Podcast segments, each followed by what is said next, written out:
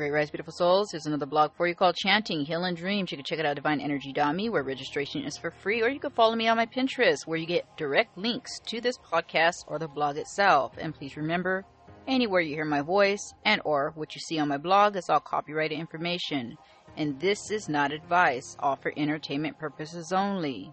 I'm going to read this blog and give my input as I go. So let's get started. Chanting Heal Within Dreams. Dreaming. Do you ever dream of the same place of childhood trauma or any type of trauma?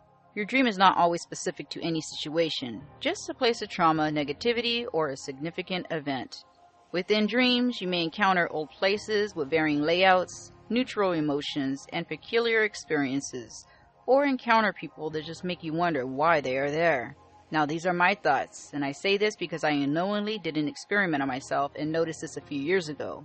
As I try to be as conscious as possible within my journey, I am learning to connect more of my experiences to what I tell love I want, and that is to heal fragments of myself or just to become more self aware of the things that I've gone through and how to transmute the energies. For years, I wanted to heal and let go of deep wounds from those who did me harm, and I wanted a new way to do this without having to go through the feelings of feeling it. I learned about chanting as you fall asleep, and I remembered how I healed or traveled in previous lives, so it just came naturally. And this is not advice, this is just something that worked for me. Healing from parental wounds. As you fall asleep, chant heal the mother wound or heal the father wound. Chant until you fall asleep. And when you do this, do this with love for yourself. Chant and take yourself as the child and be the protector. Go ahead and check out the blog Hug Yourself at divineenergy.me because you can heal whatever you want and do it on command. You can also chant love and see what happens because your higher self always knows what to do. You may ask yourself, is chanting a sin? Because I asked myself the same thing around this time. Someone once told me that the Bible says something about chanting being bad or I'm guessing sinful. I now understand how this is a lie. Chanting or affirmations are just few ways to manifest, and maybe that's why we were told all the time growing up that it was bad. Remember, you were manipulated, your parents were manipulated, your grandparents, and so on. Generation to generation, we have been lied to. But now we remember. But if you feel a type of way about this, go ahead and journal, look within, meditate, and see how you feel. This is what I did, and now I feel pretty comfortable with doing what I do, and that's why I say what I say. And that's why I tell you guys what I've learned and what works for me. You have to rewire the brain from programming. Reprogram yourself. And you may ask yourself, why chant this? Because it works. Well, it worked for me, and why I speak and wrote about this. Chant anything and see what happens. I've chanted love, thank you, heal, and had different healing results. Childhood wounds play a huge role in what triggers today. And how do you know it worked? Well, upon waking, you may feel lighter, feel as you let something go, or your perception of self may be completely different. You can't remember a gift. Doing this helped me become aware and heal some toxic behaviors and let go of negative thought patterns. I let go of the energy of wanting to connect with some people who mirrored primary caregivers. And one way I knew and I was shown was in one of my healing dreams.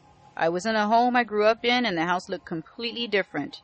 In the dream, the rooms and the walls of the house had a maze like layout and seemed much bigger than I remembered. Then someone who had no connection showed up and wore black shoes.